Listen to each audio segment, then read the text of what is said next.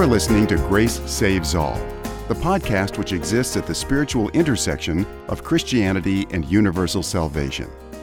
In this podcast, we will be exploring an ancient and modern approach to Christianity which affirms both that grace saves alone and that grace goes to all. And now, here is David Artman, author of Grace Saves All The Necessity of Christian Universalism. Andrew Hronich is back with us for part two of our interview on his now released book, Once Loved, Always Loved The Logic of Apokatastasis. And uh, Andrew, how has your book been received so far? Uh, well, David, I have to say it's it's kind of amazing. I mean, this was a project two years in the making, and just a few weeks ago, Jerry Walls, who's been a notable defender of the traditionalist view, posted, quote, Hronich's book is not only intelligently argued, but also the most thoroughly and passionately argued case I'm aware of, end quote. So that's coming from someone who's defended a view opposed to mine for the past several decades. And so I think that's just amazing that he would provide that sort of endorsement on social media. And after he posted um, that endorsement, there was a lot of discussion on his Facebook groups and other Facebook groups among Christian philosophers such as uh, Dale Tuggy and Father Aidan Kimel actually uh, wound up reposting my book and just oh, it's been amazing. It's been amazing. I have to say, Charles Taliaferro, um, who's a notable uh, Christian philosopher over in England, recently read my book cover to cover, thoroughly enjoyed it. Uh, Randall Rauser is another uh, apologist that many folks probably know from YouTube, who I actually is interviewing me later this evening on this book and found it very thought provoking. And um, I actually had what's most interesting is a lot of people might know uh, and Christian apologist by the name of Frank Turek. And recently, at one of his conferences, someone who had read my book brought an objection from my book against his view. I felt very flattered. Um, so I have to say that there has been a lot of positive feedback in regards to my book, but it's not without its detractors. There are some, for example, who complained that this wasn't more um, lay folk addressed, or that this does not uh, was not proctored towards um, lay folks and that that's because of course it wasn't that that wasn't my intention right to direct this book towards lay folks it was more so towards analytically minded individuals so um, that was one of the only really stark negative uh, comments also there was father rooney who made sure to say that uh, the reason why I held my views, or seemed like he was saying, was because I was a Calvinist or a former Calvinist, and so he's he blames universalism on the Calvinists, and so I just think that's the genetic fallacy, right? Even if that is true, um, that that's how the belief originated for me. That doesn't mean the belief itself is false, right?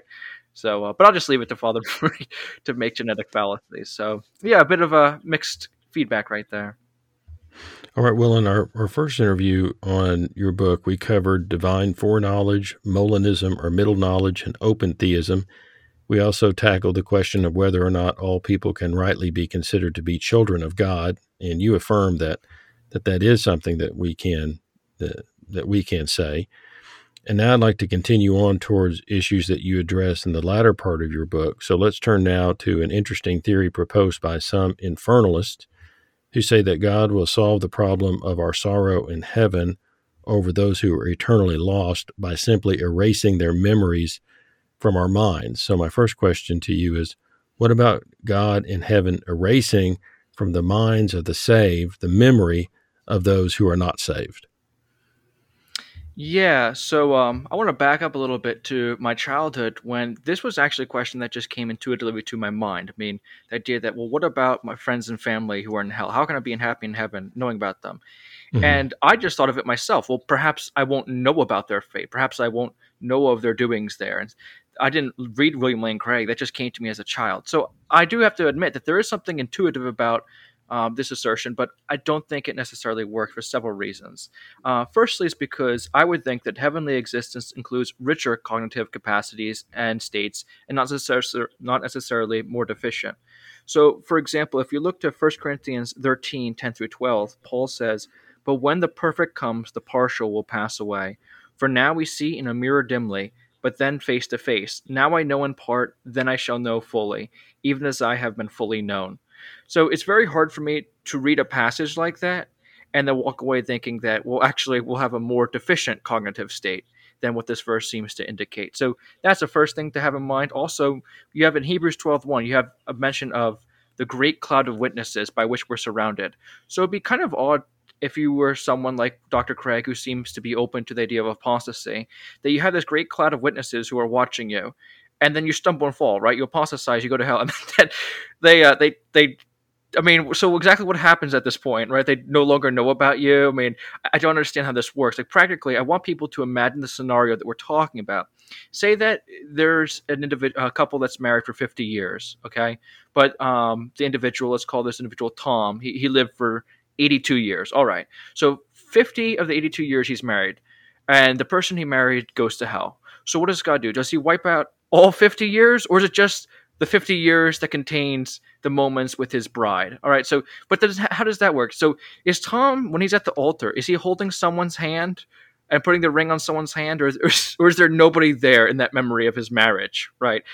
Mm-hmm. Uh, or instead of there being no individual present, does God conjure up a completely different individual than who his true bride was and put that individual in place of his actual wife in his marriage memory? Right. So, if that is the case, then it seems like God is involved in deception. Okay, so there's a problem that this makes God out to seem like a deceiver.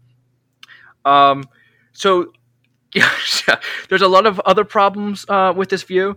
Uh, one is the question of divine impassibility, because if it is such that, as Craig suggests, perhaps God keeps this big dark secret in his heart, and Craig also de- uh, denies divine impassibility, then you have a problem, because then it would seem that our joy in heaven consists of participation in the divine or the divine joy.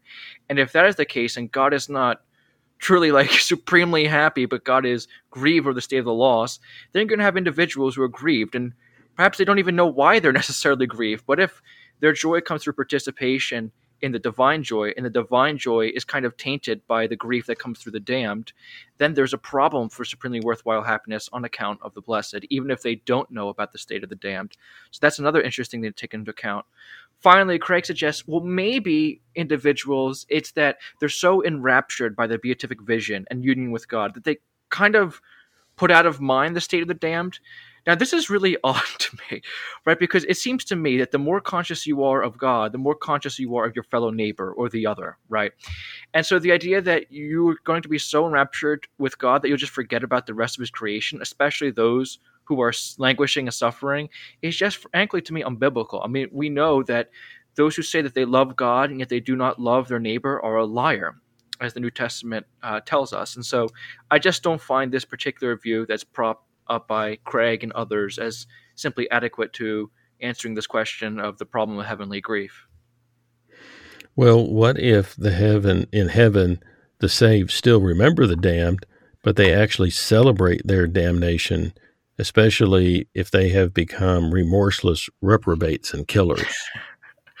yeah, so um, some people I remember I had a professor at Liberty University who he actually thought this was plausible and that this could be the case, which may scare some people who are sending their applications into Liberty, right?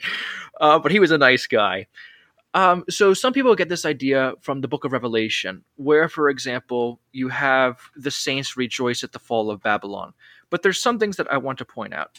So um, the fall of Babylon, as I see it, is only a finite punishment or finite pain or point of suffering that this system and these individuals involved in the system endure. So it's one thing to rejoice at the fall of Nazi Germany, and another to rejoice at the infinite suffering of those engaged uh, who participated in the evils of Nazi Germany. Those are not the mm-hmm. same thing, right? And so I think it's just disingenuous to confuse those two together. All right, but is it true, as Jonathan Edwards and Thomas Aquinas and others seem to say, right, that we will rejoice in the suffering of others? Now, to be clear, what I mean by that, I have is that they say we'll be rejoicing in the demonstration of God's justice, right? So it's not that we're rejoicing directly in their suffering; it's rejoicing indirectly through uh, rejoicing in the manifestation of God's justice through His wrath against these individuals, right? I, I know it's kind of bizarre, but we got to spell it out, right? Mm-hmm. Um, right. Okay. So.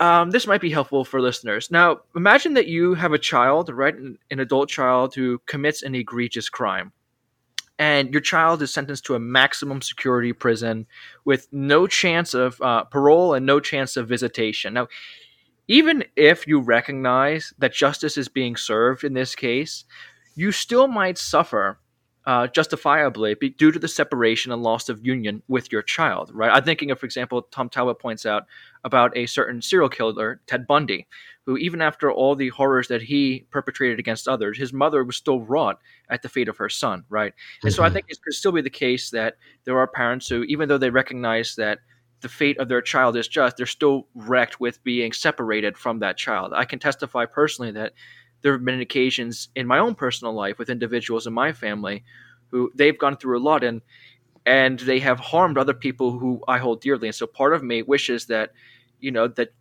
justice was quote unquote served. But at the same time, I recognize that if that were to be the case, then there would be that loss of separation union with that individual, right? So it's it's a very complex thing. Uh, but I'm reminded of Matthew Hart in Calvinism and the Problem of Evil. I remember when I encountered this book, I messaged Tom Talbott, "What do you think about this book?" And he said it was absolutely diabolical. Uh, where Matthew Hart said that we will rejoice in the suffering of the damned, uh, due from gratitude through appreciation of the likelihood and frequency of the alternative. So, in other words, the more the merrier. I mean, the more people in hell, the happier David Artman and Andrew Hronich will be.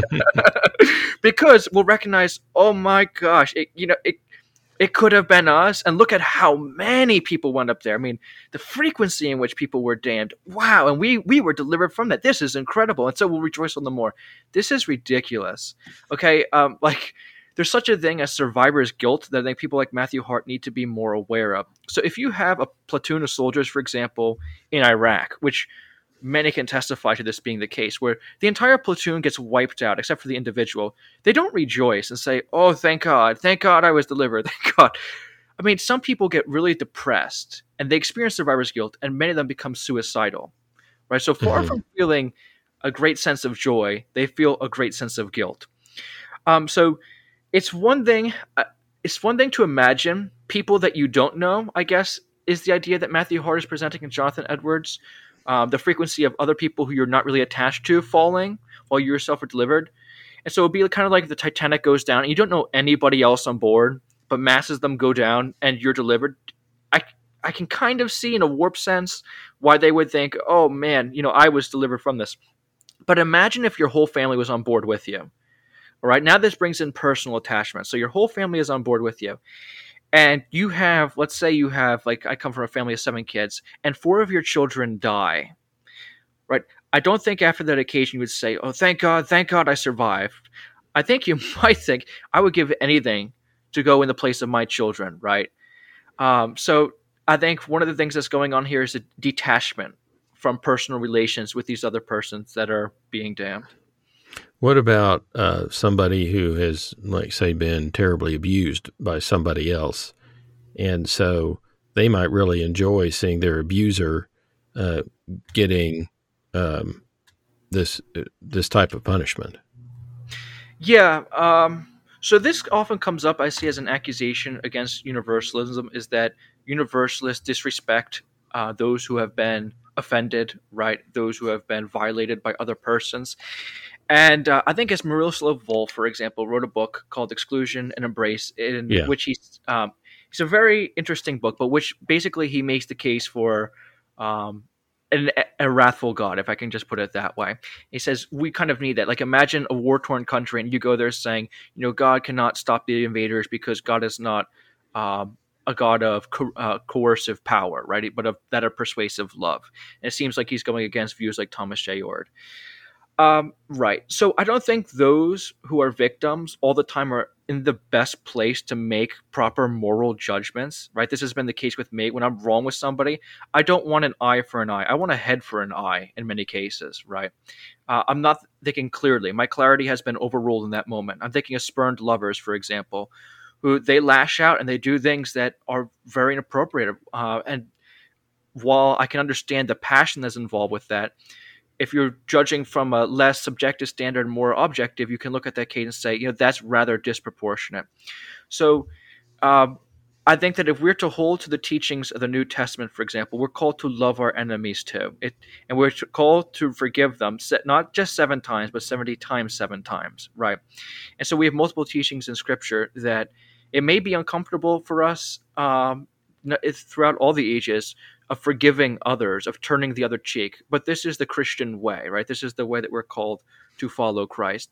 So, yeah, you, you want to ask something? Well, I think I think that we could also say that we could trust that the ju- that if we understand that the judgments of God that that God will have people to fully experience the remorse and whatever it is that they need to understand about the pain that they have truly caused that that will that that will need to be fully experienced in some way so that they can so that so that the person that had been abused by them can know that somehow they didn't get away with it that they're that they really did um, have to really understand and know the pain and suffering that they caused yeah, I, think it's more so of an emphasis on sanctification. Uh, Jerry Walls did an interview one time with Capturing Christianity, in which he was asked, "Well, what about Hitler?" And he said, "Well, we need to remember that not only is there justification, but there's the opposite side of the coin, which is sanctification. And the sanctification, we're being made into the image of Christ, right? And so let's take Hitler, for example. So Hitler would be somebody who would be transformed into the image of Christ, somebody who would look upon the past wrongs that he did and hate them, right, and consider them abominable, and would be of such a character that he could not do such things again, right? And so um, you defeat your enemy by making him your friend goes back to Abraham Lincoln apocryphally, right? And this would be the case mm-hmm. with Hitler. And so I think that embracing Hitler would be more or less embracing somebody who is transformed into the image of Christ. And so we need to emphasize the question of uh, sanctification in this conversation. Um, I use the example too of um, Carlo, and I, I, can't remember the girl uh, in my book to, to illustrate that of penance, for example. So I think in order to restore relationships, there may need to be that idea of penance that, let's say that Carlo raped this one young woman and that um, they went apart from each other, they lived their separate lives, and for a time, Carlo never really felt guilty for what he did. But then once he had a family of his own and his own daughter, he began to kind of realize the wrongs of what he'd done. And so now he seeks out reconciliation with that partner. Well, saying I'm sorry may not just be enough, you know, especially dependent upon the state of that individual whom wronged. And so, you know, perhaps making payments for helping that person, perhaps even handing himself over to the authorities might be a way of mending that relationship, right? So it, it takes more than just saying, I'm sorry, right, for what I did.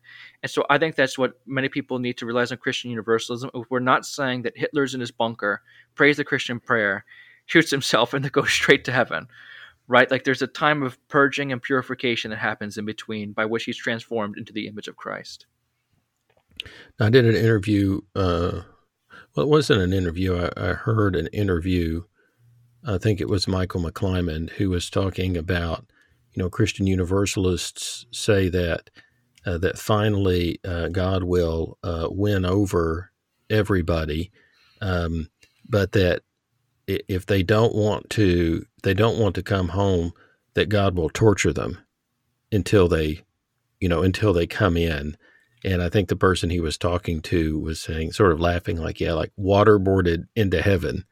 And so that it would be like um, for people that really resolutely don't want to come to God, uh, wouldn't it be a denial of their free will somehow if God, you know, tortures them into heaven or, um, you know, twists their arm behind their back, so to speak, spiritually, uh, to make them so miserable that finally they just agree, you know, just to stop the pain. So, what about uh, free will, if we aren't free to ultimately disbelieve, then does our final belief actually mean anything? Yeah, so I don't think God anymore tortures the damned, than the father of the prodigal tortured his son into getting him to come home. Right? What the father of the prodigal son allowed the son to do is to experience the consequences of his actions, and that brought his son to his senses, in which he returned home right seeking out his father and the father's house mm-hmm. so i think mm-hmm. that's exactly what happens with god is i think i agree with john hick with augustine with christians through the ages that uh, we are made for god right as karl barth would say we are god's humanity like when we speak of god we should speak of god's humanity we speak of humanity we should speak of humanity's god so we have this bent or this inclination that's towards god and i think that whether or not people know it, that through their actions they are seeking out God, right? And in due time they shall find him. And so, with the problem of free will, I'm not saying that God is going to coerce individuals. I think this often happens is I hear all the time, well, God doesn't force people, right, into heaven. Well, I never said that he will, right? So I think that God is infinitely more resourceful than Sherlock Holmes. I think he's infinitely more resourceful than the ghost of Christmas past, present, and uh, future who visited uh, Ebenezer Scrooge in A Christmas Carol. I think that God is our creator who knows what to say and when to say it, what not to say. And he who made us in our mother's womb can bring us to that final goal of union with himself, right? What's interesting too, I think, is that uh, many people, what they're postulating is this notion of hard heartedness, the idea that eventually these individuals in hell will solidify their character, right, to the point of no return. Mm-hmm. And I, I just don't get that. So, what I would postulate is something like a transformative experience by which God can turn these persons to himself.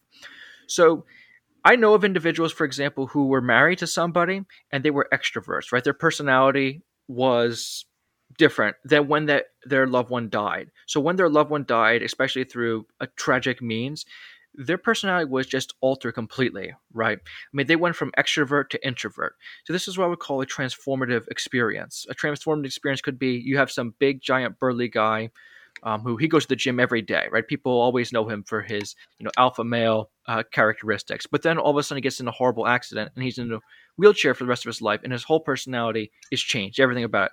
So that's a transformative experience. So what I'm saying is that I think God can bring about positive transformative experiences that can bring about salvation in individuals. So perhaps this can occur through a dream, right? Maybe God gives positive sensations to a person about them coming to union with Christ. I mean, we hear about visions like this in the Middle East with those who encounter a Christ-like figure. Perhaps God can do this with the damned. Um, or I think about the case of Nebuchadnezzar, for example, in the book of Daniel who Nebuchadnezzar is looking out upon Babylon and ascribing all its beauty to himself, right out of the pride of his heart. And God turns him into an animalistic state. But at the end of that state, Nebuchadnezzar realizes that God alone is sovereign in the heavens, right? And does as he pleases. And so that's another case of a transformative experience. So, I mean, possibly, maybe a contingent universalist could acknowledge that yes, it's possible for someone to come to a hard hearted state, but God can use transformative experiences to make sure that's never the case, right? So I just think that transformative experience is a way in which God is not violating someone's free will. Like, it's really weird if someone says, well, perhaps, but they don't want transformative experiences. Yeah, but the Israelites didn't want prophets either, and yet God sent them to him. Yeah, they didn't want his. Um, some people could argue that the religious authorities did not want Jesus, right, present in the temple preaching, and yet he did it anyway, right? So I don't see that as a violation of free will any more than God sending a prophets and his son was a violation of free will. That's a good point.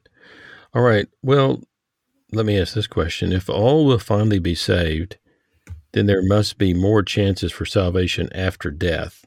And a lot of people get hung up on this one. And so, what are your thoughts about this?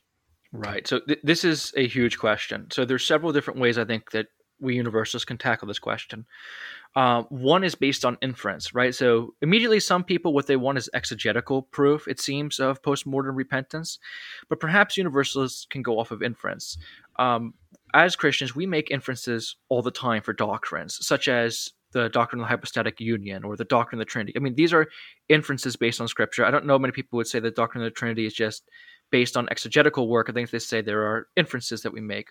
Or take the resurrection, for example. I mean, the apostles did not see Christ rise; like they weren't present at that moment, but they uh, they knew that he died. Right? There were people who saw him die, and then they saw him alive. So they could guess at what happened in between, right? You're making inference. Well, he was mm-hmm. dead. Now he's alive. Something must have happened then. And as universalists, why can't we do the same thing? right? Like if the idea is that, well, we have these passages that say that all will be saved, and we have these passages that um, seem to indicate that some die in a non-salvific state, then why can't we just go based off of an inference and say that there's going to be something that's going to happen at the point of death or after death, right? That just seems like a valid inference any more than the inferences that other Christians draw. Now it's weird when some will reject that. The, you know, like we allow inferences when it supports our doctrines, but not when it supports ones that are opposed to us. So what people usually want at the end of the day is solid exegetical proof. So the question is, can universalists provide that? And I think, of course, we can.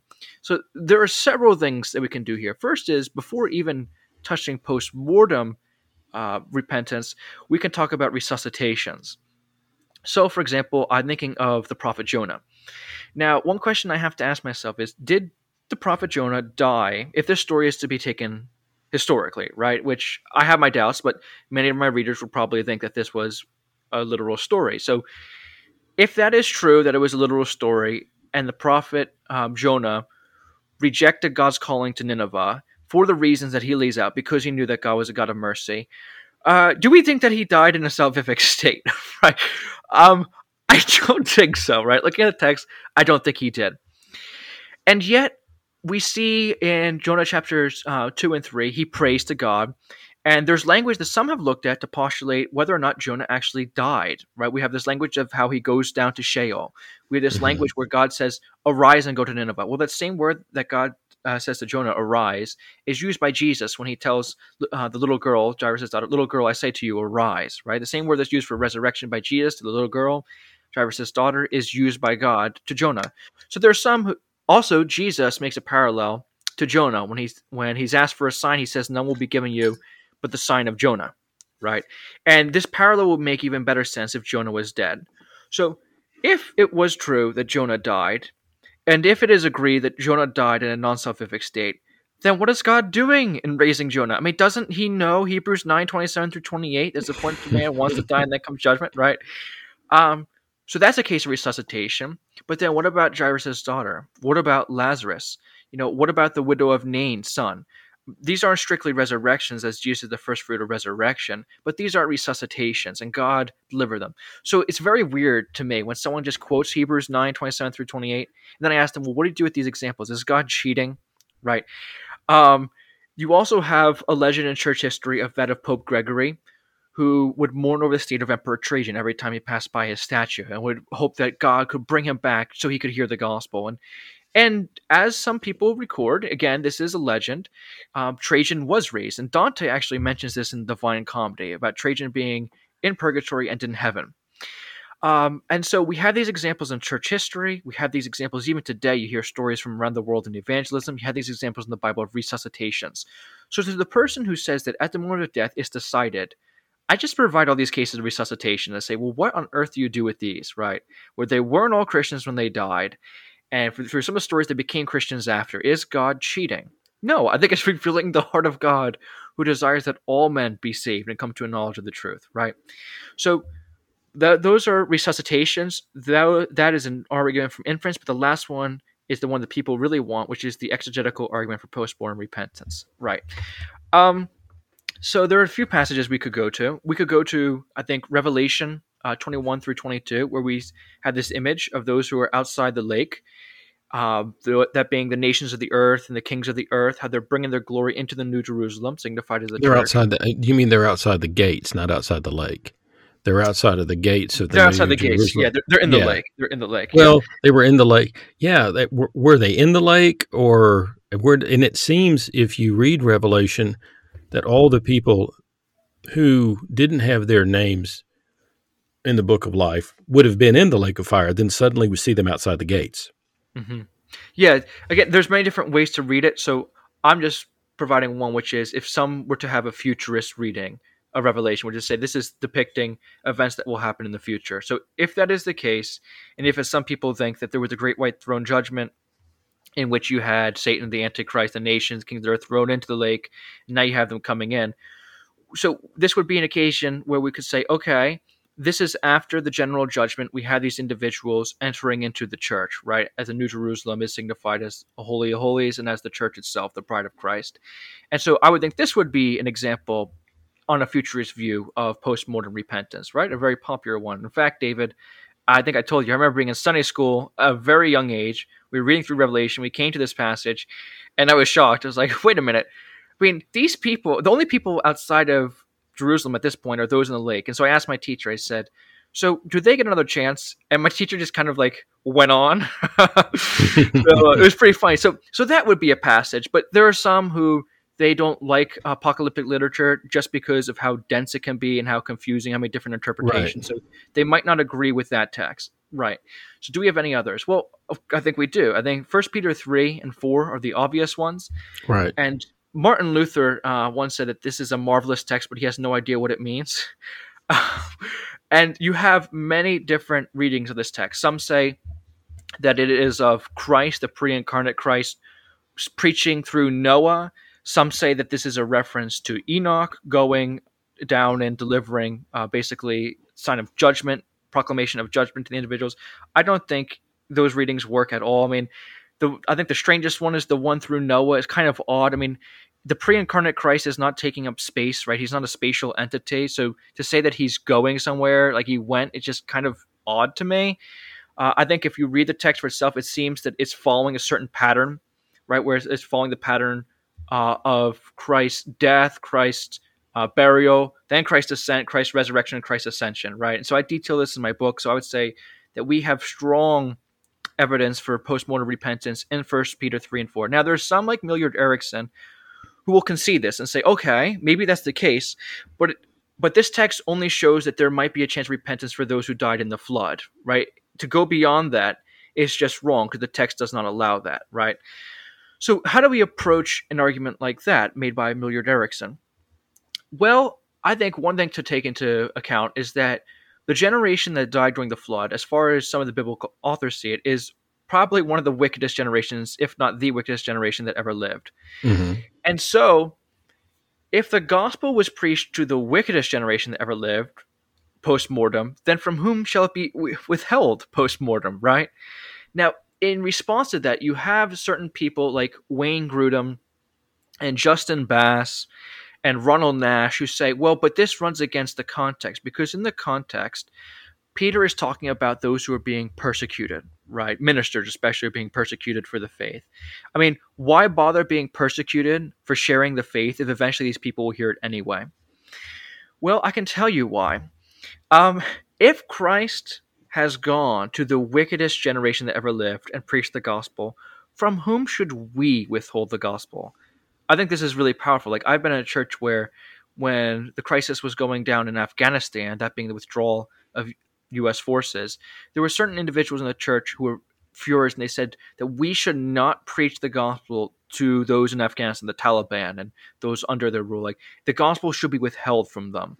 Now, they were veterans, so I can I can understand their angst and where they're coming from. But that just seems deeply unchristian right? The idea that we should not preach the gospel to these individuals. If Christ has gone to the wickedest generation and preached the gospel, I think that sets a precedent for whom we should preach the gospel to. So I think those are probably some of the most powerful texts. I see them kind of as obvious text. I think the reason why they're less than obvious is because people try to harmonize this with Luke 16 and Hebrews 9:27 through 28 and not because of really exegetical arguments.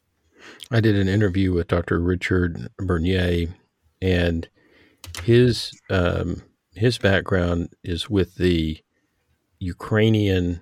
I think it's the Ukrainian Catholic Church. It's a Eastern. It's a Catholic church, but it's the Eastern Catholic Church, and uh, I wasn't very familiar with that. But he wanted to point out that in the early centuries of the church, that the early Christians prayed for the dead, mm-hmm. and that that's sort of prior to any formal theological construction, but just that that, that the very fact that that they would pray for the dead indicates that there was sort of an early Christian consciousness of of there still being hope for them. Mm-hmm.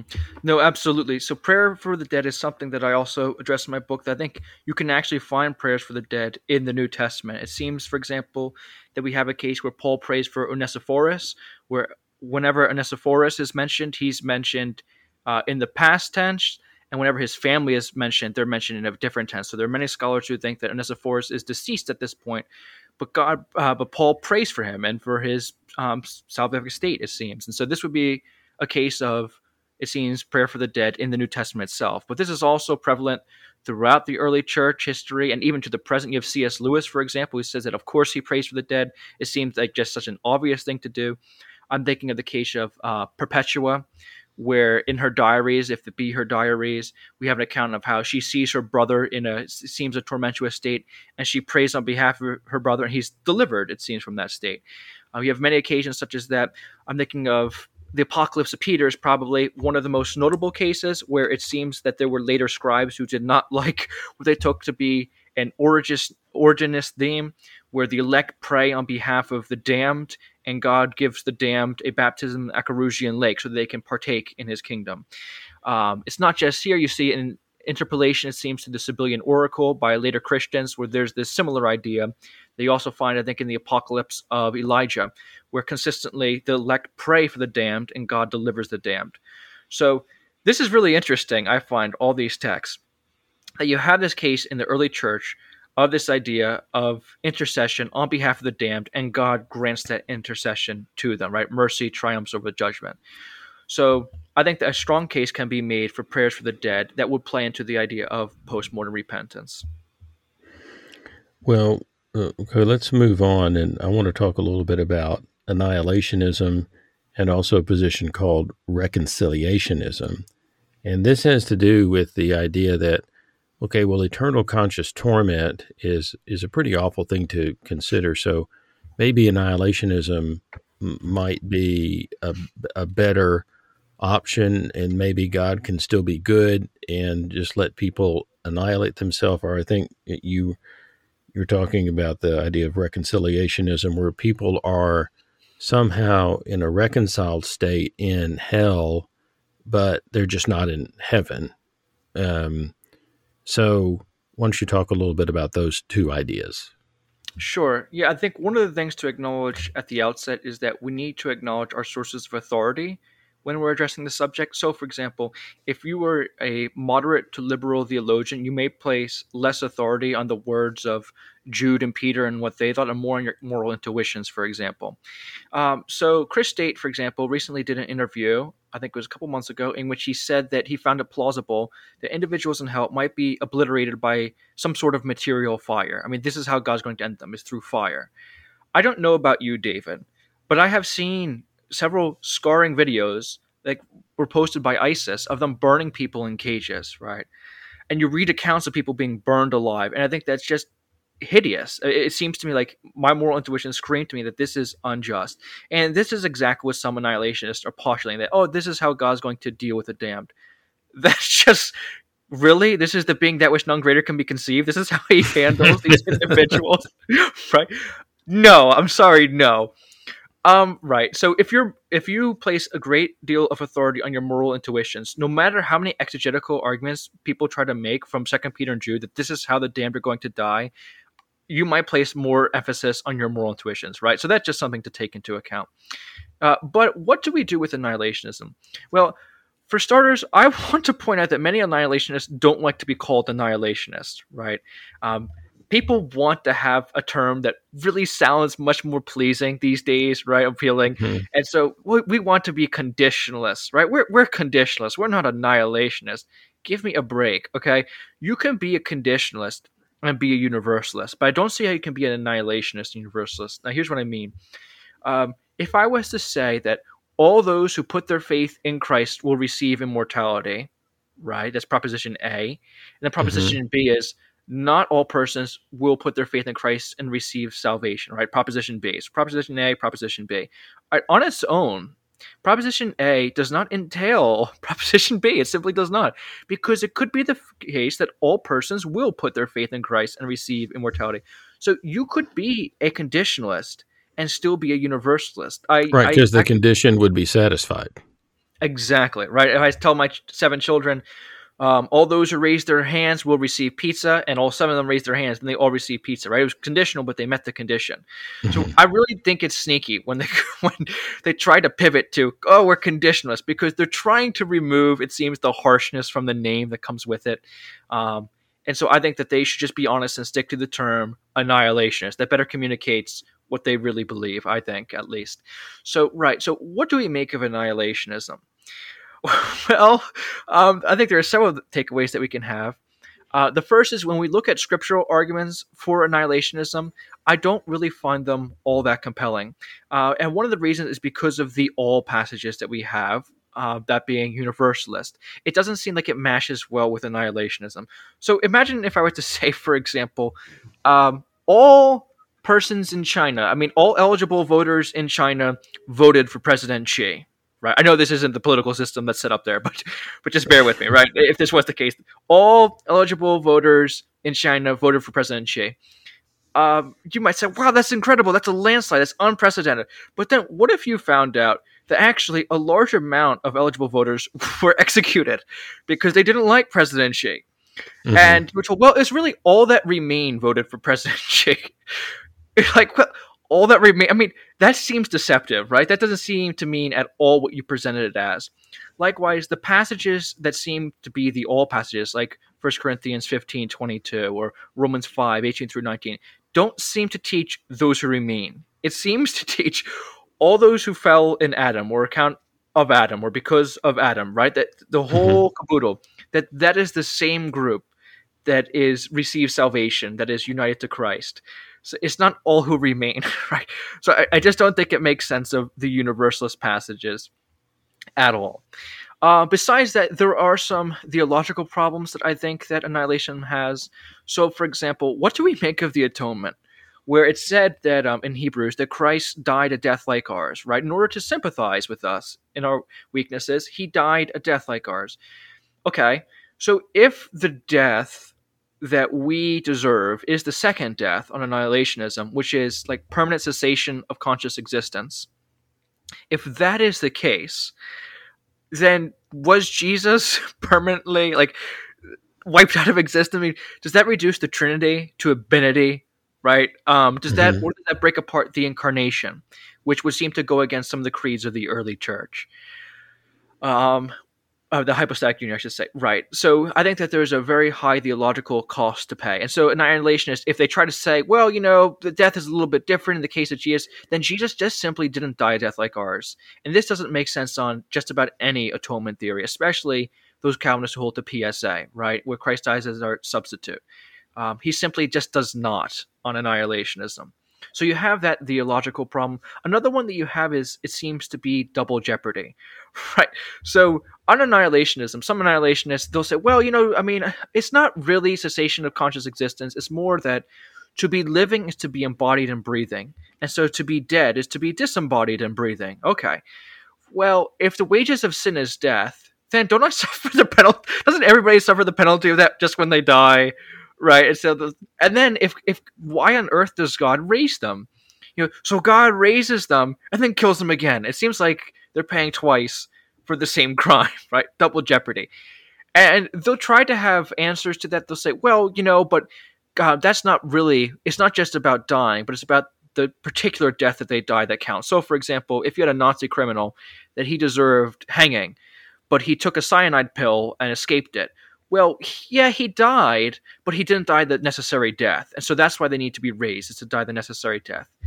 I'm sorry, it still doesn't work, especially on meticulous divine providence, because on a Calvinist view, God could make the world such that the individuals do meet their fitting death in this lifetime and thus don't need to be raised. Um, some people say, well, they need to be raised in order for God to judge them. Nonsense. God can judge them at the point of death, right? At the point of death, God can judge them right then and there and say, tough cookies, you know, you cease from existence right now. Um, some will say, well, you know, maybe what it is is that God raises them on annihilationism so that the saints can be vindicated, right? Seeing them judged. Really? I mean, this seems to be the worst one yet. So you're telling me that let's just say my little sister, for example, is raised to be damned. That I'm going to be sitting there go whoop whoop, you know, my sister's damned. Um, and also, I don't think that I need to be present at someone's judgment to be vindicated. So Adolf Hitler and the Nazi regime, when it toppled, for example, I bet there were lots of people worldwide who, though they weren't present there, they still felt vindicated. Huzzah, huzzah, the regime has fallen, right? So you don't have to be present there to feel vindicated. So then it just seems like the resurrection itself, the general resurrection of the wicked and the damned, like a uh, wicked and the righteous, just doesn't seem to make a lot of sense. Why on earth does God raise the damned? Why bother? Some will say, well, the last one, David, I'll say, well, perhaps God raises the damned so that they'll suffer, you know, pains of sense too, right? Not just pains of loss, but pains of sense. So they'll go through this cycle of torment before God will annihilate them. But but if annihilation itself is a permanent, infinite consequence, right? Then really, seriously, why do they have to go through this time of pains of uh, sense? It, it just seems vindictive. Uh, one final thing to note about annihilationism before I want to hear your thoughts, David, is I think is just enormously unloving. So I think part of what it means to be loving, right, especially for God, is that God he values the existence of something and wants to be in relation to that something, right? So in the case of humans, God values the existence of humans, he values the flourishing of humans, and he seeks to be in relationship to humans. Okay, how does this work on annihilationism exactly? So let's take valuing the existence of something.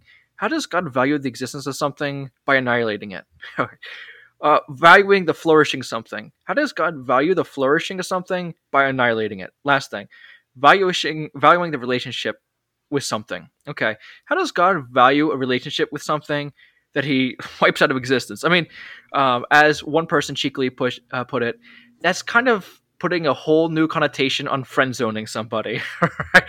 um, I don't think God puts people in the friend zone by annihilating them. So the love of God just seems to make no real good sense on annihilationism.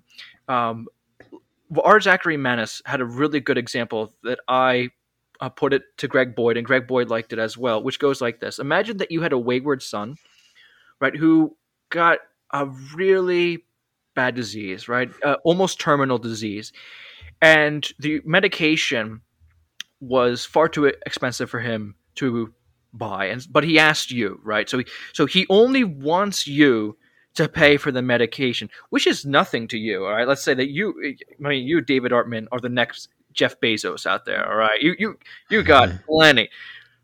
And he doesn't want a relationship with you but he just wants you to provide the medicine. Now as a loving father would you still provide the medicine? What do you think dave? Would you? Yes. Yeah absolutely. And I think that I would hope that if I was a loving father, that I would do the same. So, although this individual does not want to be related to me, this individual still wants the benefits that I can provide, at least some of the benefits. And as a loving father, I might still see a need or a way of providing these benefits to my son. Likewise, why is it that God doesn't provide a different alternative other than annihilation to those who don't want to be in heaven, those who don't want to be related to him, yet still want to exist. Because I have a hard time believing that all persons will just simply want to cease to exist, right? Uh, so those are some just general concerns with annihilationism. On the whole, I, I hate annihilationism. I think that how annihilationists get away with it is they constantly say like, "Oh, we're not as bad as eternal conscious torment." Yeah, that was I was going to ask you to talk about that. I, because I if you want to say that, I was kind of guilty of that. That that I thought, well, maybe if the final end of the wicked is the people that are just resolutely determined to oppose God and love at every single chance, if their final end is non-existence, well, um, maybe that's something they brought on themselves. But but you make a good point that that God allowing that to come to pass, the final annihilation, uh, deprives them of the of the ultimate uh, beatific vision, the ultimate uh, union with God. So, could you talk about that? Sure. Yeah, it, it seems to me that annihilationism is an irreparable harm, right? A, a, a, harm that befalls an individual that even divine omnipotence itself cannot repair, based on a certain metaphysics. If, if something is truly annihilated, right? As annihilationists think is the case on annihilationism, mm-hmm. right?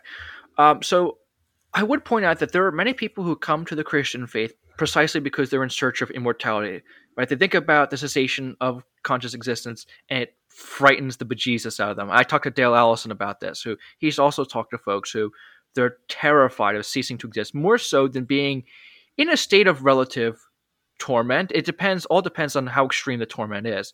Um, mm-hmm. So, for example, if what we're imagining is C.S. Lewis's Grey Town, some people would say, I would rather put up with that than ceasing to exist altogether, because that deprives me of all goods, right? All goods that come with it. Mm-hmm. And so I would rather exist in C.S. Lewis's Greytown than embrace some sort of annihilationism, right? Um, and I can see how someone would think this way. And so, if that is the case, and as James Spiegel and Chris Date and some annihilationists have sought to make the case that annihilationism is harsher than eternal conscious torment, then this I think takes the wind out of the sails of annihilationism because I think annihilationism has been cruising on the idea that they're morally superior to ECT, eternal conscious torment, right? Like this is less unjust of God to do. But as I've told you, David, even if it is less unjust, that doesn't make it just. But I even don't know if it's less unjust because God is de- He is depriving someone of all goods, right, including the good of existence itself. And so at this point, I think you have a case of irreparable harm. I think you strengthen the case of the problem of evil, especially the evidential problem of evil. I think it leads to questioning God's goodness. And I have even greater questions depending on someone's theory of divine providence. So there are a lot of Calvinists who are annihilationists. And I, for the love of God, I simply don't get it. Right? Like we're talking about a God whose grace can turn people who are wolves into sheep. Right? We're talking about someone who can make it come most freely to him and yet mm-hmm. God annihilates this individual. So some say, well, God does this as a manifestation of his power. I'm sorry, David. You want a greater manifestation of his power to turn Richard Dawkins from, from giving a middle finger to God to dancing jubilantly before his throne. To me, that's a far greater demonstration of power. So if that's all it comes down to is, oh, a demonstration of power, I don't get it. Um, then on the other hand, there are some who embrace a free will version of annihilationism, such as uh, Michael Jones of Inspiring Philosophy, um, and others like uh, Jonathan Kvanvig. But even this, I see a problem scripturally. So, for example, annihilationists like to use Matthew 10 28 as proof of annihilationism, right? That God will destroy both soul and body in hell. This is the favorite proof text of annihilationism. But I think you run into problems if this is really talking about hell, right? The eschatological state on free will annihilationism because it says that to fear the one. And so if they're taking the one to be God, so to fear God who can destroy both soul and body in hell, well, this doesn't make much sense on free will annihilation because shouldn't you fear yourself? Because God's not really necessarily doing anything. I mean, this is natural consequences of your own actions. So God's really not doing anything, right? He's, he, he just, he's allowing you to do this. And actually, if he's, um, and some people, he, he's, these people perhaps they just reduce themselves to animalistic state and God wipes them from existence. But why fear him? It seemed like this is a good thing that he's doing right at this state in the game. So that favorite text of annihilationists just seems to run into problems on a free will view because it doesn't make any sense why you should fear God. It makes more sense that you should fear yourself. Um, so so yeah. Well, let's move on to kind of a final um, of the, of our planned questions which is uh, that a, a, real challenge for modern Christianity is to show the goodness of God. Why do you think Christian Universalism offers the best vision of a purely good God? Sure. We also have a question on reconciliationism. Um, okay. Yeah, we didn't get to that one. Yeah, let's talk about the reconciliationism, then we'll get the goodness of God. Yeah, because the goodness of God. I mean, that's how I end my book. You know, you can't steal the yeah. thunder. Um, okay. Yeah, talk about that reconciliationism. Right. So reconciliationism some people, when I first heard this, I was kind of confused, because because David and I often refer to universalism as ultimate reconciliation, right? right. To kind of, I, I, for me personally, to stay away from pluralism is why I often refer to my position as ultimate reconciliation. But uh, I started noticing that there was another view called reconciliationism, and that's when it frustrated me. Now, this is the view of people like Henri Blocher, Shawn Bawulski, Andy Saville. It's a growing, becoming popular variant of traditionalism, um, similar to Father James Dominic Rooney's view, but there are some slight differences. Now, um, I read Shawn thesis on this at the University of St. Andrews, several hundred pages long, but it was actually very well written. It's called The Fire That Reconciles, and it responds to annihilationism in Edward Fudge's book, The Fire That Consumes. And it's a spectacular read. I, I've talked to Shawn since then, and Shawn is uh, loves the work that I have done. He told me that he has a book uh, with IVP that's coming out on his thesis that he wrote, and so he'll just be adding some more to it. Shawn is also contributing to a two views book with Chris Date and Paul Copan and some other authors, authors that are comparing the traditionalist view and the annihilationist view. So I think that Shawn is going to be a prominent voice in this discussion. So I want to be someone who could interact with him, right? And as I can see, I'm the first universalist to do so. Right. So what is reconciliationism? Well, reconciliationism is the view that all persons are ultimately reconciled to God, some in some ways, and some in all ways. Right? So all persons are reconciled in some sense, but some in more sense than one. So, it, what does this mean for the damned? Well, for the damned, it means that at some point, uh, perhaps the judgment, that being the general judgment, the particular judgment, they begin to realize the wrong that they have done, right? Their conscience really begins to work on them. They realize what they have done. They cease from sinning ultimately, right? So they no longer sin and they realize that it is better that they existed for them on the whole. right? So universalists, we often like to make the argument that on certain models of hell, people it would just be the case that it would be better if they hadn't existed at all, right? Than they exist in this sort of hell. Mm-hmm. But what reconciliationism is trying to say is, well, actually, it's still better that they existed and they didn't exist on this model of hell, right? So th- I think this is a problem for universalists who make that sort of argument. Um, yet I still see difficulties with this reconciliationist view. First of all, I'm not convinced with how Shawn Bawulski and such individuals exegete universalist passages, right? Because in exegeting these passages, they're trying to show that there's no more sin. But I think what these passages are showing is there's precisely no more sin because all are reconciled in all the necessary ways. So, especially if you're reformed, you should have certain problems with this view because reformed folk think that in order to cease from sinning in all the necessary ways, you need to be regenerate right? God needs to do mm-hmm. a special work of grace in you. Um, the idea that you could love God with all your heart, soul, mind, and strength and not be regenerate is just obscene to reform folk, and I think rightfully so to all Christians. Um, so it seems like Shawn Bawulski wants to say, well, loving God with all your heart, soul, mind, strength, your neighbor as yourself, isn't necessarily a sin anymore for the damned, and he gives reasons for why he thinks so. I, I just simply don't see any place for it, right? So you run into this problem, the problem uh, that well what about regeneration how can these persons truly cease from sinning and not be saved right it would seem that a precondition for ceasing from sinning would be to be in a salvific relationship with the lord. So i have a problem there with reconciliationism. Also it's kind of weird. So these people cease from sinning and yet god doesn't bring them into deeper communion with himself or deeper union with himself.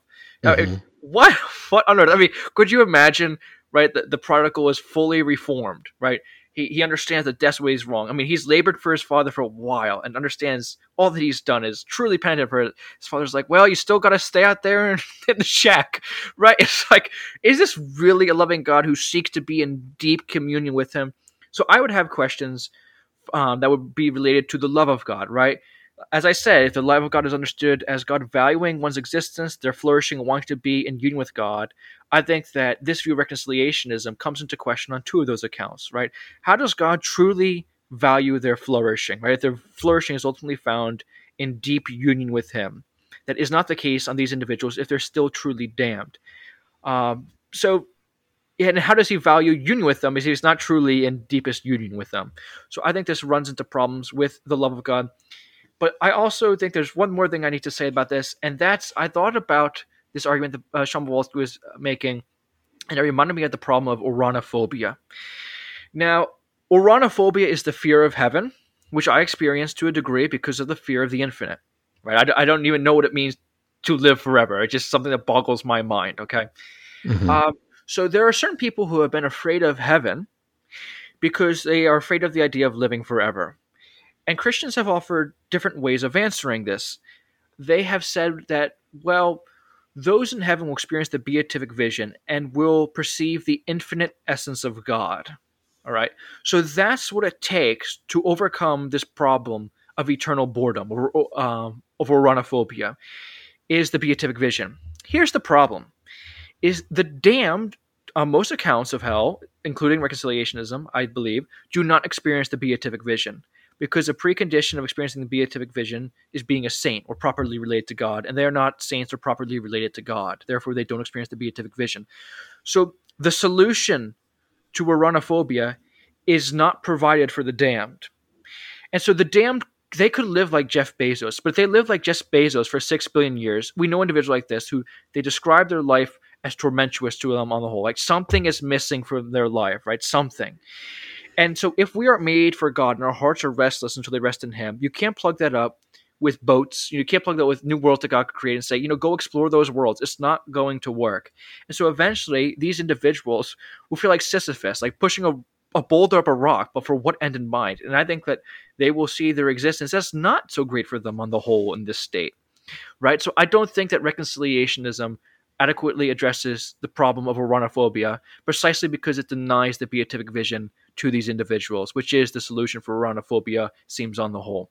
So, yeah, so those would be some of my concerns with reconciliationism. I think this does tie into the question ultimately of the perfect goodness of God, because if God is love, if God is a being of light in whom there is no darkness at all, then if when creation reaches its culmination, if there is some darkness, if there is some unresolved tragic uh, outcome, then that seems to rebound all the way back to the beginning, to the first cause, and it then it it seems to diminish the character of God, and that's one of the reasons that uh, my the subtitle of my book is the necessity of Christian universalism because I think what's ultimately on the line here is the is the goodness of God.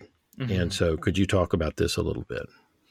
Sure, yeah. Like you just said that um you would lean it seems towards a necessary necessitarian form of universalism, and I think that I would do the same. I think it plays into the goodness of God is why I would be a necessary universalist. Now, I want to point out that in the book, I, I, don't necessarily make the case for necessary universalism. I make the case for a bunch of different species of universalism to help as many folks out as I can. But why is it that David and I are necessary universalists? Well, it might be that, let's say that we were Molinists. Don't tell David Bentley Hart. Uh, let's say that we were Molinist, and we say that there are infinite number of feasible worlds right? Well, it could be that there is no world feasible for God to actualize. That means no world that is available for God to create that contains persons who were ultimately damned. All right. So it could even be on Molinism that you could be a necessary universalist. Um, this should be okay for certain individuals because they should know that there are certain worlds that are not feasible for God to actualize because they're at odds with one or more of God's great making properties. So let's say that there's one world, for example, in which there's uh, one magical planet in which there's a single human like child who is suspended in flames forever, liquefying flames, and is in chronic pain forever. I think that such a world is not available for God to actualize, as that's not a feasible world because it's at odds with one or more of God's great making properties, that being perhaps his love, right, or his goodness, whichever one you would call it. And so, precisely because of those reasons, I think that I am kind of compelled towards a necessary form of universalism because I think that such worlds where persons ultimately have a life that is not good for them on the whole, are not feasible for God to actualize because they're at odds with one or more of God's great making properties. So God's goodness is very much pertinent to this discussion. Mm-hmm. Uh, for me, the breaking point um, came several years ago over God's goodness, where I just I couldn't make sense of traditionalist approaches to the problem of hell and other problems like that of biblical genocide in how I understood uh, divine goodness to be. Right as seen through the eyes of Jesus Christ, especially. Um, this is the case for many individuals. I think of Charles Darwin, for example, who he yeah. said he did not know how anybody could hope Christianity to be true, because if it that was to be the case, that would mean that many of his friends and family would be going to hell forever. Um, you have Bertrand Russell, for example, who, in his book on why he wasn't a Christian, he said that Jesus of Nazareth had one moral defect, and that was that he believed in hell. you have right so many cases of this of people who will not come to the faith because of the traditional view of hell. And annihilationism does not help many people too who are atheists. Some people it does, but others who see the cessation of existence something they're trying to escape themselves, and they're told, "Oh yeah, if you don't, if you don't come to God, He's going to put the gun to your head and blow your brains out." You know, uh, this is the retributive view, not the free will view. Okay, to be fair. Uh, but they still don't find this a morally appealing view of God either, and could be turned off to it. But I have heard certain, uh, especially atheist apologists on YouTube, who, in their discussions with other apologists, they said that if they were to be open to Christianity, they would have to be some sort of Christian universalist, right? And so I think we need to see this as an opportunity of witnessing, especially to those who are open to Christianity. I've put it like, or, or I've put it like this before. Actually, this sort, this sort of came to me as an image. If you say uh, you have a table where uh, all Christian theologies can sit down uh, that that recognize that God is all knowing and all powerful. Well, there are there are lots of Christian theologies that could sit down at that table. But if you had another table in which you said, now at this table, uh, God is all knowing, all powerful, and all good. I've come to the conclusion that it's really only Christian Universalism that can sit at that table because uh, I haven't seen another version of Christianity that is able to really secure and protect the ultimate goodness of God against every attack. Uh, but to me, Christian universalism is just is is able is able to do that. No, yeah, um, it reminds me of the ending of my book, which for me was my favorite part of the book, in which I talk about they all lived happily ever after. I mean, I got to end my book with the words "the end." It was terrific. Yeah. Um, and so what I did was I drew on the idea from Tolkien in his essay on fairy stories of that of the eucatastrophe, right? And I thought, well, perhaps for Christianity, the eucatastrophe is that of the apokatastasis panton, you know, the, the restoration of all beings. Perhaps that is the eucatastrophe. And one of the points that Tolkien makes in his essay and his other works, especially discussion with C.S. Lewis, is that fairy stories often point us to the reality of God's story, right? We can find truths in fairy stories that point to truths in God's stories. And so I thought, well, if that's the case, right? And Tolkien emphasizes that we ought to look for something that is often like repetitive, like that of good versus evil, right? Certain themes that we see over and over again. One of the things that I notice rather often in children's stories, which is something that C.S. was talking about, is the idea of them all living happily ever after, right? Uh, we see this over and over and over and over again. I'm like, oh, okay. Uh, now, I guess a rebuttal to that was some people say, well, but we have stories where they don't all live happily ever after, right? Well, what do you do with those? But those stories just aren't as good as the stories where they all live happily ever after, right? So, so uh, I'm thinking, for example, of uh, the movie Santa Claus, where you had Jack Frost, who was the villain. I think he was well played, at least that's my opinion and uh, his heart was melted by a little girl, right? And he he just joined in the merriment. And in this case, they all did live happily ever after in that sense, as opposed to a story like the Three Little Pigs and the Big Bad Wolf, where one gets boiled alive in a big pot, right? And they didn't all live happily ever. Or uh, you have something like uh, Harry Potter, where you have people who are killed, right? Who are it seems could have been redeemed, or something like Star Wars, like I remember watching this film, and it just doesn't seem entirely satisfying. Like, well, you know, but but that person, you know, could have been brought back. Um, mm-hmm. So, if it is such that we see repetitively in these stories the idea of them all living happily ever after, and our conscience points to the fact that when they truly do all live happily ever after, that's the better story, and mm-hmm. God is telling a story, then this should point us to something that we should see or find in God's story, that being the all living happily ever after. Now, Tolkien is not the only one to talk, uh, talk about this or who I've um, drawn from, but C.S. Lewis is another figure who, in the Silver Chair, he has a scene with Puddleglum, the Marshwiggle, where there's the evil witch, and she's trying to convince the little children that Narnia does not exist, right? That they only imagined Aslan, that it exists just in their imagination, right? And Puddleglum responds, You know, you're saying that we just thought this up, right? But this world that you say that I'm just imagining seems to lick the world that you're postulating, right? So I'm going to stand by Narnia, right? I'm going to stand by the play world. Now, mm-hmm. Puddleglum is not saying that I'm just going to stick my head in the sand, as some thought him to me. Rather, as C.S. Lewis acknowledges in other essays, he's making an ontological argument. What he's saying is that beauty is an indication of truth, that beauty points us to what is true. And so Puddleglum is saying, you know, this world that you say I've only imagined seems far superior to the world that you're postulating, which is good evidence that the world you're postulating isn't the true world, and the world that I am is the true world. And so I thought about that. I said, you know, it seems that the world, right, that is made known to me through Christian universalism is far superior to the traditionalist and annihilationist worlds. Mm-hmm. And if mm-hmm. beauty is an indication of truth, that should be an indication that those worlds are not the true ones.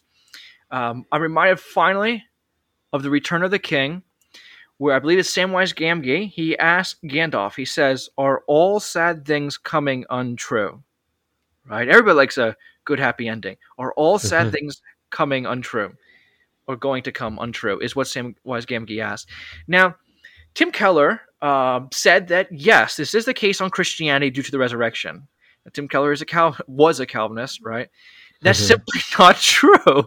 He, right? he was a Calvinist in the sense that he he he's he passed, passed away. away. now. He's yeah. passed away. Yeah, um, it's simply not true that the resurrection alone on traditionalism guarantees that all sad things come untrue. It does not come untrue that your loved ones, or just not even perhaps they're not your loved ones, but that persons are ultimately annihilated, their stories ended, or they're tormented forever. Right? That does not come untrue it does come untrue on Christian universalism, right? Mhm. All sad things do indeed come true, right? They shall all Come all untrue. live- All sad things will untrue. come untrue. Yep. yeah. They shall all live happily ever after.